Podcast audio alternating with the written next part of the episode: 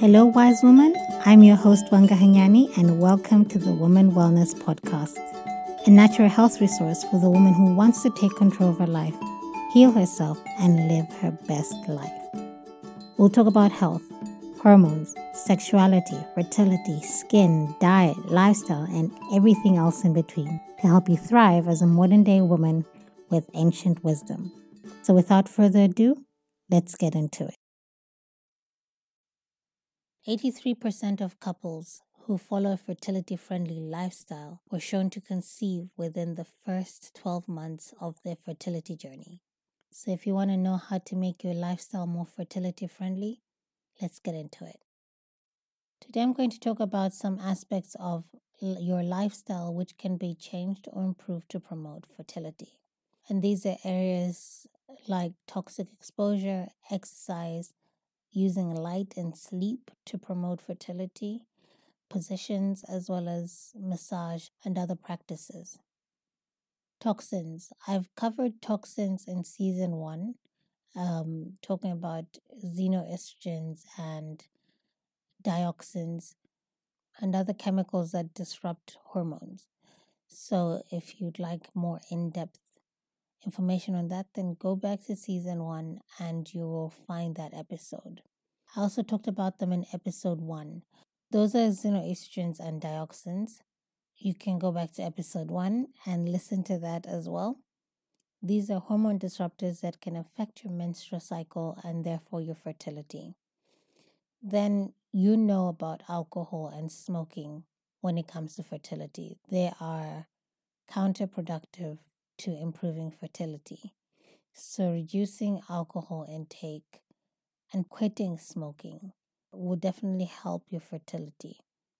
Smoking, in particular, is quite damaging to the little finger like cells that help them move the egg from your ovary to your uterus.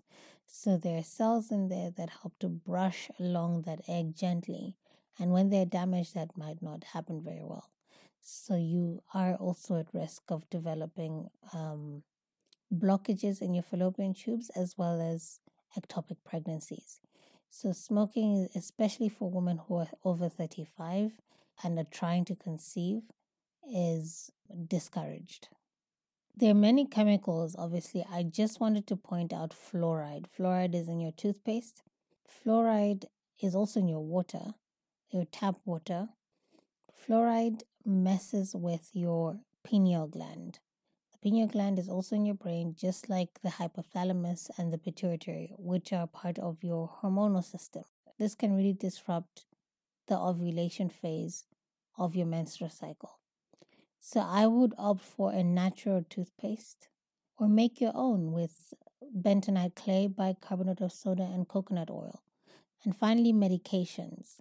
Um, I had one lady text me the other day to say thank you so much for one uh, I think it was episode one or was one of the episodes where I talked about the medications and how she had been, you know, taking them chronically to manage her pain. But now she's improving and trying to use more natural methods of killing pain. So I'm I'm really happy to hear that. It's definitely not easy when you're in pain and you can just reach out for a pill, but to have the determination and understanding to go for more natural pain killing methods is definitely better for you in the long term, hormone wise and fertility wise. Some of the medications that affect fertility are antibiotics, antidepressants, blood pressure medication, painkillers, steroids, and this is one thing that um, I just want to point out on steroids. I see a lot of women being put on Roaccutane and steroid creams to clear their skin issues.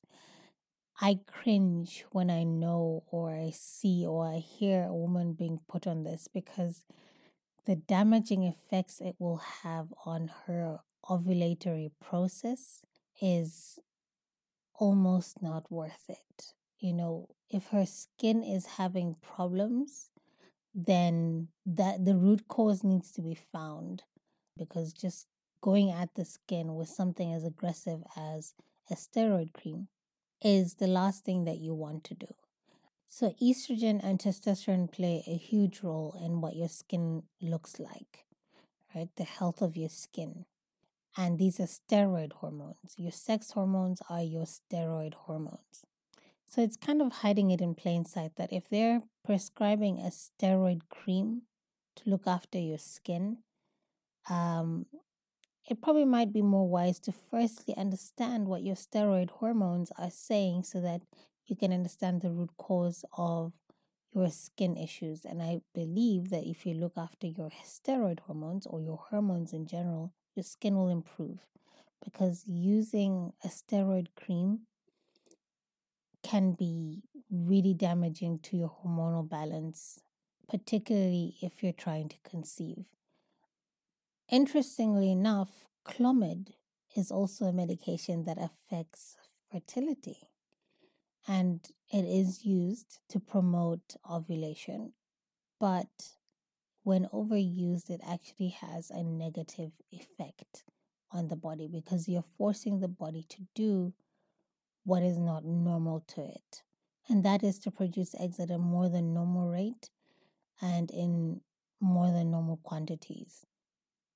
Ulcer medications are also disruptive and decongestants. Decongestants are the medications that we'll be using when we have a flu. Just as the way they're supposed to dry up your mucus from your flu, they'll also dry up your cervical mucus. And that is the last thing that we want when we need sperm to travel well enough to meet an egg. Sleeping pills can disrupt fertility I'll talk about this a little bit more in, in just a minute when we're addressing light and sleep. Next one is exercise. You might not believe this because a lot of women have not been taught this, but you cannot exercise the same way throughout the month. You have to exercise according to your infradian cycle. I won't get into that. It's a whole topic on its own, but as women of a childbearing age, we have two rhythms that are very important to us, right? We have a circadian rhythm and we have an infradian rhythm. As it relates to exercise, you cannot exercise the same way throughout the month. Your exercise patterns should actually shift according to your menstrual cycle. One of the teams that I know uses this is the US women's football or soccer team they actually train according to the infradian rhythm. In my STEMWell natural fertility protocol, this is where we break down each step. So we talked about food last week, and all the practices that we talk about here, we actually come up with a specific plan for you according to you as as a woman and where you are in your fertility journey and we break down each step and come up with the exact exercises or exact foods massages um, different practices, meditation, and whatever else you need to use to improve your fertility naturally. So, for example, in exercise, you have four phases in your menstrual cycle, and so with each phase, you will exercise differently. During your menstruation phase, we're looking at calming exercises, um, ones that help manage your mood as well as manage any physical pain because your body is going through something. So we're looking at calming exercises like yoga to just help your body menstruate well.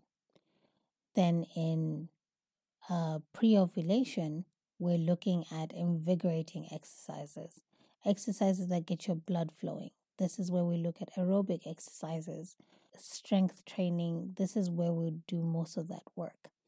Then ovulation, we're looking more at core circulation. You're not going to go on a trampoline. You're not going to go and do heat um, during ovulation because your body is in a very delicate place. So we focus on core circulation because blood circulation in your abdomen is very crucial at this particular time. This is really helpful for women who have abdominal discomfort, who have PID, which is pelvic inflammatory disease, women who get PMS, uh, women who have PCOS, who have endometriosis, who have fibroids. This is a very crucial point in their time and improving their fertility by focusing on core circulation is one of the areas that I really focus on. By the way, if you go to our Instagram page, Tueni, our mindful movement practitioner and yoga expert, she put together a quick, easy yoga flow that will help you open up your hips, increase circulation to your pelvic area, and help you manage the stress that comes with trying to conceive. So go and have a look at that. It's very simple and definitely beginner friendly. Into phase four, which is possible implantation, we also look at a different type of exercise to increase warmth to your body without overdoing it, right? Because this is where you're likely to be creating. So we need to support the body, increase warmth in the body, but not overheat, and also not be shaking and jumping all over the place. Yoga, heat, aerobics, swimming, walking, those are some of the exercises that you can incorporate into your menstrual cycle, not just for fertility, but for maximizing the function of your infradian rhythm. The next one, light and sleep. If we go back to episode one, I talked about moon cycles, and I think it was episode two, uh, tracking your fertility. We talked about how you can track your fertility according to the moon cycles and these are lunar cycles. Women who are having a white moon cycle are the women who are ovulating at the full moon and having their period at the new moon. So these are women who are exposed to more light. They're exposed to more light during the day and the night. This is one of the main reasons why they're considered to be the more fertile of the two cycles because of their light exposure. Now, women with red moon cycles are having their period at the full moon and ovulating at the new moon, which is when there's least light from the moon. So, women with red moon cycles, if you are trying to conceive, one of the things that you can do is get more light, expose yourself to more sunlight during the day. And then at night, during your ovulation period, you can use ambient light have sex with the light on, and sleep with the light on during your ovulatory phase. And that exposes you to more light. I would also schedule a date with your partner during the day. So during ovulation, if you have a red moon cycle, I would I would definitely recommend that you have sex during the day. So there's some hormones that are greatly affected or greatly affect light exposure and sleep. And it's important to make sure that you're getting enough of these hormones or producing enough of these hormones because they will affect your fertility. The first one is vitamin D, and vitamin D is known as the sunshine vitamin. When the body is using it, it's actually a hormone.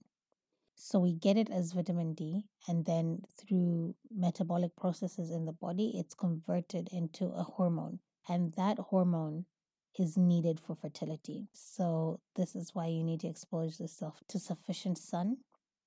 Women who have fibroids, women who have recurrent miscarriages, have also shown to have low levels of vitamin D. So, getting that good old vitamin D, yes, you may need to supplement at some point depending on your, your vitamin D levels, but just being out in the sun about 15 minutes a day with no sunscreen, no sunglasses, because like it needs to get through your skin and through your eyes. Getting that just 15 minutes a day, if you're darker skinned, maybe 20, 30 minutes a day, is the vitamin D you need. And that will improve your fertility. Vitamin D actually has a direct effect on your ovarian reserve. So, in other words, how many eggs you have. So, vitamin D is crucial for egg production. And just a little segue here in terms of the coronavirus. If you are in South Africa, we are going into winter. And now's a good time to start getting that extra vitamin D, so that extra sun exposure every day. Um, as research is coming out, one of the reasons why the West is being currently hit so much is because they're in their winter time right? They're now going into spring, but they're still in their cold in the colder months. Winter is when vitamin D levels are at their lowest in people, and summer is when vitamin D levels are highest because of the sun exposure and the heat. So we are expecting that coronavirus will peak here during our winter months. And so, getting your vitamin D now, making sure that you are exposing yourself to as much sunshine as you can, because vitamin D is also a key player in your immune system. There's um, a doctor, Dr. Shiva, who I think is amazing, first of all. um, he's on YouTube. He's running for US Senate in America. He's talking about vit- low vitamin D is affecting people who are exposed to the virus and why we need it. He's talking about natural health. So I would encourage you to go and listen to him. His name is Dr. Shiva. I cannot say his last name very well, so I will not attempt. But if you just check out Dr. Shiva, YouTube him. Wait, you can say Google. Yes, if you YouTube him, you can find Dr. Shiva. So we've talked about light and now sleep. When we lack sleep, our body is not happy. I will give an example of myself. When I lack sleep, I have brain fog because my body really needs sleep. I need sleep. Otherwise, if I'm stressed and I do not sleep very well, I can land myself in hospital. That's just how my body works. My body cannot tolerate stress very well. Cortisol, which is your stress hormone, is highest in the morning that is normal. It's supposed to be high in the morning because it helps you get on the go. It helps you do things. It helps you be active. That's fine. And then it's supposed to be low at night because it's supposed to be calm down and help you sleep. Cortisol is the one that'll make you feel agitated. It'll make you feel all over the place if there's too much of it.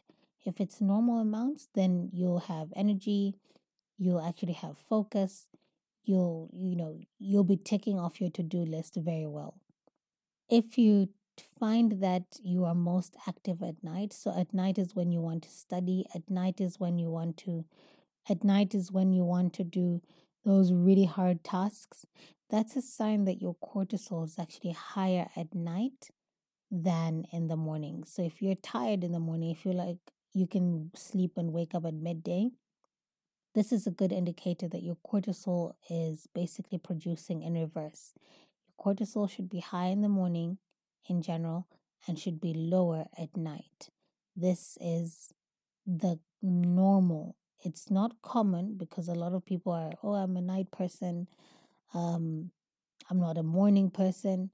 So this is very common, but it's not normal. Normal is high levels of cortisol in the morning and lower levels at night. This changes a little bit throughout a cycle depending on where we are. Are we menstruating? Are we having ovulation? Or are we about to conceive? This changes a little bit. With men, it's the same throughout, but in women, this changes a little bit. But this is the general trend, and this is how it really should be throughout your cycle. Nurses, um, flight attendants, people who work night shift have actually been shown to have high levels of cortisol. And a study was shown to see how this affects their menstrual cycle and fertility. And it showed that because they have, you know, these sleep deprivation type of jobs, it lengthened their menstrual cycles. So it made it a little bit irregular. And then it also affected the ovulatory phase of their menstrual cycle if you have one of these jobs, then you know there's not much you can do, but you can definitely now play around with your light exposure just to help you mitigate some of the the the, the effects of not getting your sleep at night.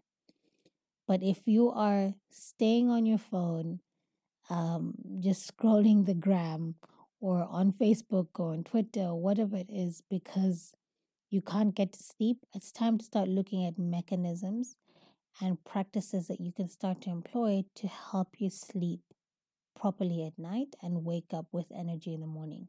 This is one of the aspects that we also focus on in my 90 day wellness program.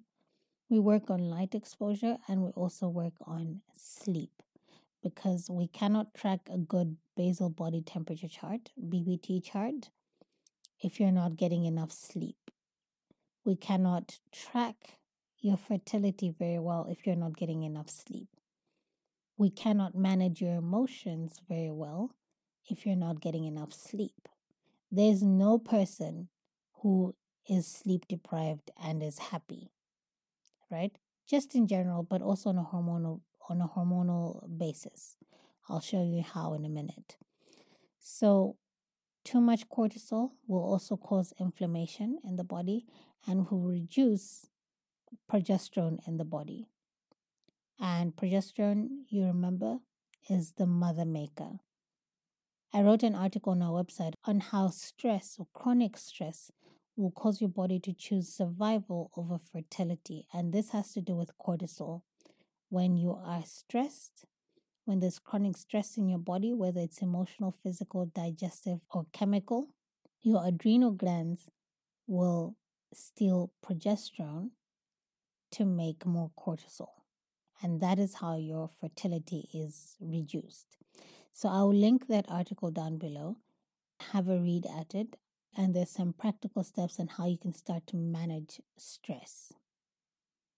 So we've talked about vitamin D, i.e., hormone D, and we've talked about cortisol, the stress hormone. Now there's melatonin, which is your sleep hormone. Can you see how they're all hormones, right? So hormone D is sunshine, cortisol is stress, melatonin is sleep. This is why your approach to fertility has to be holistic because there's so many different aspects. It's not just about taking a fertility drug. It's about what you eat. It's about how you sleep. It's about how you move. It's about how you think. And it's about how you feel. So, melatonin is a sleep hormone. This regulates your circadian rhythm and your sleep cycle. When women are, or when people, I'm biased towards women, obviously, when people have sleep problems, they are prescribed melatonin because melatonin is what helps you sleep well. Melatonin is actually produced at night, and then during the day, that production is suppressed. If you wear sunglasses constantly, you are messing with your melatonin production. Because remember, at night, when it's getting darker, melatonin is produced and suppressed during the day. But if you're wearing sunglasses during the day and then you're exposing yourself to blue light, which is on your phone, on your screens through the night, you're messing with your melatonin production. And that will throw off your sleep cycle. Melatonin is the key player when it comes to removing free radical damage or oxidative stress in your body, particularly in your reproductive system. Uh, this is a hormone that you don't want to be low on. One of the main causes, and often labeled under unknown causes of infertility, is oxidative stress or inflammation in the body. Melatonin is the hormone that will help get rid of that. So you don't want to be deficient on melatonin. And I'm talking about natural production of melatonin, not the melatonin that you're going to drink. It can be used, of course, in extreme cases of insomnia and that someone is really sleep deprived. But I'm talking about just changing your lifestyle and making sure that you're training your body to power down at night and power up in the morning. So, dysregulation in melatonin will also lengthen your cycle, will likely make your period irregular. You're likely to experience more painful periods or more inflammation in your body from a lack of melatonin. And melatonin, not surprisingly enough, is found in the follicular fluid. It's the follicle that will release the egg. That fluid that's in there has melatonin. So you know how sleep is very important to maintain a healthy level of melatonin and produce healthy follicles. The demand of melatonin also increases through pregnancy. Finally, we have serotonin, the happy hormone. As we've seen, it has nothing to do with the physical. We've talked about exercise, now we're talking about everything else light exposure, sleeping well, managing your stress, and now managing your emotions. So, serotonin is responsible for your mood. A dysregulation in serotonin will lead to anxiety and or depression. Serotonin is also needed for egg maturation and embryo development. So, in other words, you need to make sure that you're managing your emotions right from your premester and throughout your pregnancy. This is so important for women who are trying to conceive because it can get stressful, especially if you're not, you know, making headway or you don't know what is going on. It definitely can get stressful. But when we are stressed, when we're lacking sleep, when we start to get depressed, our egg reserve gets affected, our ovulation gets affected, our egg quality gets affected. So it's important to manage all these. And when it comes to serotonin, coping mechanisms are so important. If you find that you're getting stressed or anxious or depressed, it's really good to find mechanisms that will help you, whether it's through movement, so taking a walk or journaling or talking to somebody. But just make sure that you're really managing the stress, you're managing your emotions, you're managing your sleep very well, because all these play, as you've seen, a very crucial role. In my Stemwell Natural Fertility Protocol, we go through these pointers, improving the, the sleep cycle, managing stress, whether it's through some herbal formulas as well as just coping mechanisms to improve the mood. It's so, so important to do this. So now let's look at positions and practices. If you're having pain mid cycle, just going back to your menstrual cycle, if you're having pain mid cycle, not the simple, you know, little tugging pain that some women feel when they're ovulating, but if you're actually in pain, in very notable pain during mid cycle, that's something that you need to alert your doctor of. Lubricants, if you're going to use lubrication, use fertility friendly lubricants. There actually do exist lubricants that help with sperm movement. It has little channels and striations that help the sperm move through. And fertility friendly lubrication actually has that same structure. And it also has a good pH that won't destroy sperm and can actually help the sperm survive longer while it's waiting for the egg. There's quite a few fertility friendly lubricants. Pre-Seed in particular is one that I know actually has the scientific backing of how well it works for fertility. But even if you can't get Pre-Seed, just any fertility lubricant will definitely be better than a general lubricant. Then it's important for you as the woman to orgasm. I don't need to say more, but it literally gets your creative juices flowing. It's important for you to orgasm because the spasms that happen when you orgasm help to move sperm along. In terms of positions, first and foremost, when it comes to positions, if you're uncomfortable, don't do it. What I mean is, if you're in a sexual position that is uncomfortable for you, don't do it. Because your body's just not going to respond in a pleasurable way if you're in pain or uncomfortable. If pain and uh, discomfort is a common occurrence for you during sex, find out why. It's important for you to actually find sex pleasurable. So you need to note your pain. Where are you feeling the pain? Is it during penetration? Is it at orgasm? Is it just in certain positions? Note your pain and follow that up with your doctor, especially if you're having pain at penetration. Missionary and primitive p- positions are fertility friendly. I don't like to call it doggy style I think it's just anyway, but prim- I prefer to say primitive because if you look at all of nature, that's kind of how it mates, you know. Um, in doggy style. Oh gosh, I don't like that term.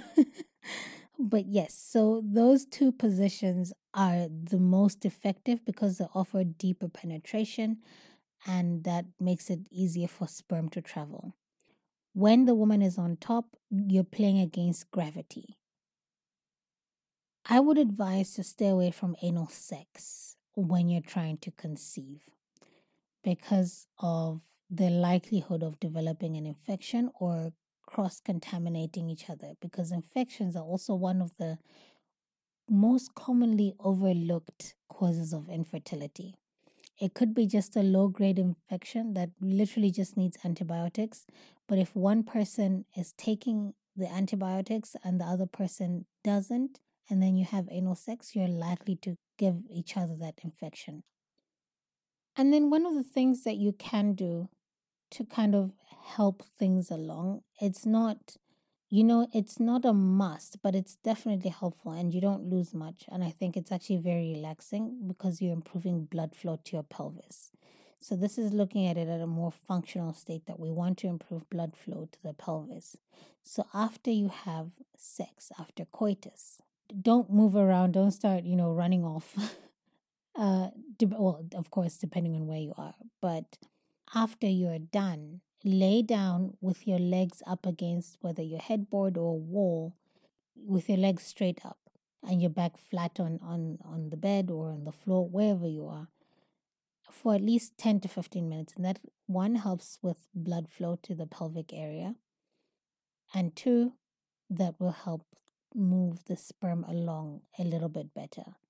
So that's something that you can do when you're done having sex. And then cuddle research actually shows that cuddling with your partner boosts progesterone. And we need progesterone if we want to have a healthy luteal phase, which is ovulation and implantation phase. So make sure that you you're cuddling with your partner and not running off in opposite directions when you're done. And finally, how to massage for fertility. There's actually a whole way to do massages. I cannot explain this. It'll take me forever. This is where probably a, rec- a video recorded podcast would be so much better because I would be able to demonstrate to you how to do a massage. Maybe I'll do a video on how to do fertility massages and we'll have that loaded up on the Instagram. Um, I will look into that. You would be massaging in all four phases so, one to relieve pain, next to improve circulation and promote follicular formation, and then enhance ovulation as well as implantation. So, the massages look at all those different phases and help to promote fertility in that way. Everything that I've gone through in this episode and the episodes before. This is all part of my Stemwell Natural Fertility Protocol. So if you're interested in this and you'd like me to work with you on your natural fertility, then drop me an email, wanga at womanwellness.com, and we can get the ball rolling. This protocol is not available as a program.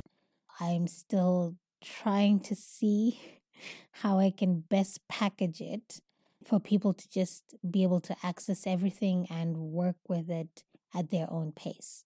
But as of now, I implement these practices when I'm working one on one via coaching. So if you'd like to do consultation and coaching with me one on one to improve your fertility, then email me wanga at womanwellness.com and then we can get you started. So there's one practice that I wanted to point out in particular, and that's acupuncture. Acupuncture has been shown to really help fertility issues.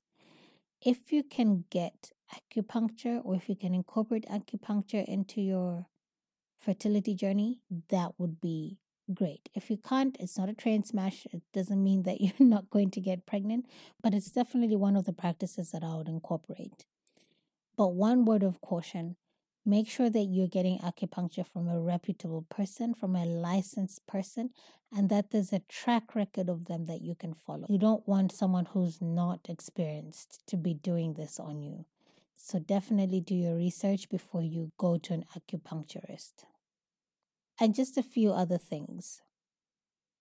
I would avoid douching and then washing with no soap, just water. Whenever you wash yourself down there, just wash with water. That's all you need.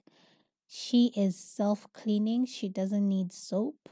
She doesn't need um, feminine washes.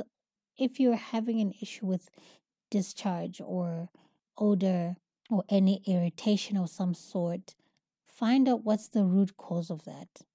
Don't use fem washes because those are disrupting. They will actually either affect your cervical mucus or cause some more inflammation than you need. So, unless there's a specific condition that you're dealing with and that it's you really just need to take care of it now, then okay, but always find the root cause of why you're having that odor and why you're having the discharge if there's an abnormal discharge because when you take care of that then you don't need to use a fem wash. And so that's it. That's it for the fertility lifestyle. Those are just simple yet very effective things that you can do from today to improve your cycle and fertility.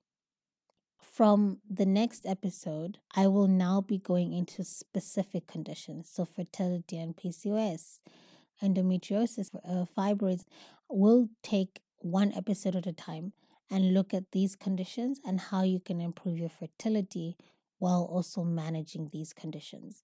I hope you found this episode helpful. If you did, please rate and review it so that it gains more reach to more women who need it. And share it with another woman who's also hoping to see that positive sign on her pregnancy test. Take care, and I'll see you in the next episode. Thank you for tuning in today. If you'd like to know more about women wellness, check out our website and all the resources available to you. Just a reminder that all information shared is for education purposes only and must not be substituted for medical attention. That being said, remember that true health starts with what you eat, drink, and how you choose to live life every day. So choose wisely. Subscribe to the podcast and don't forget to rate, review, and share this episode. Until next week, be well.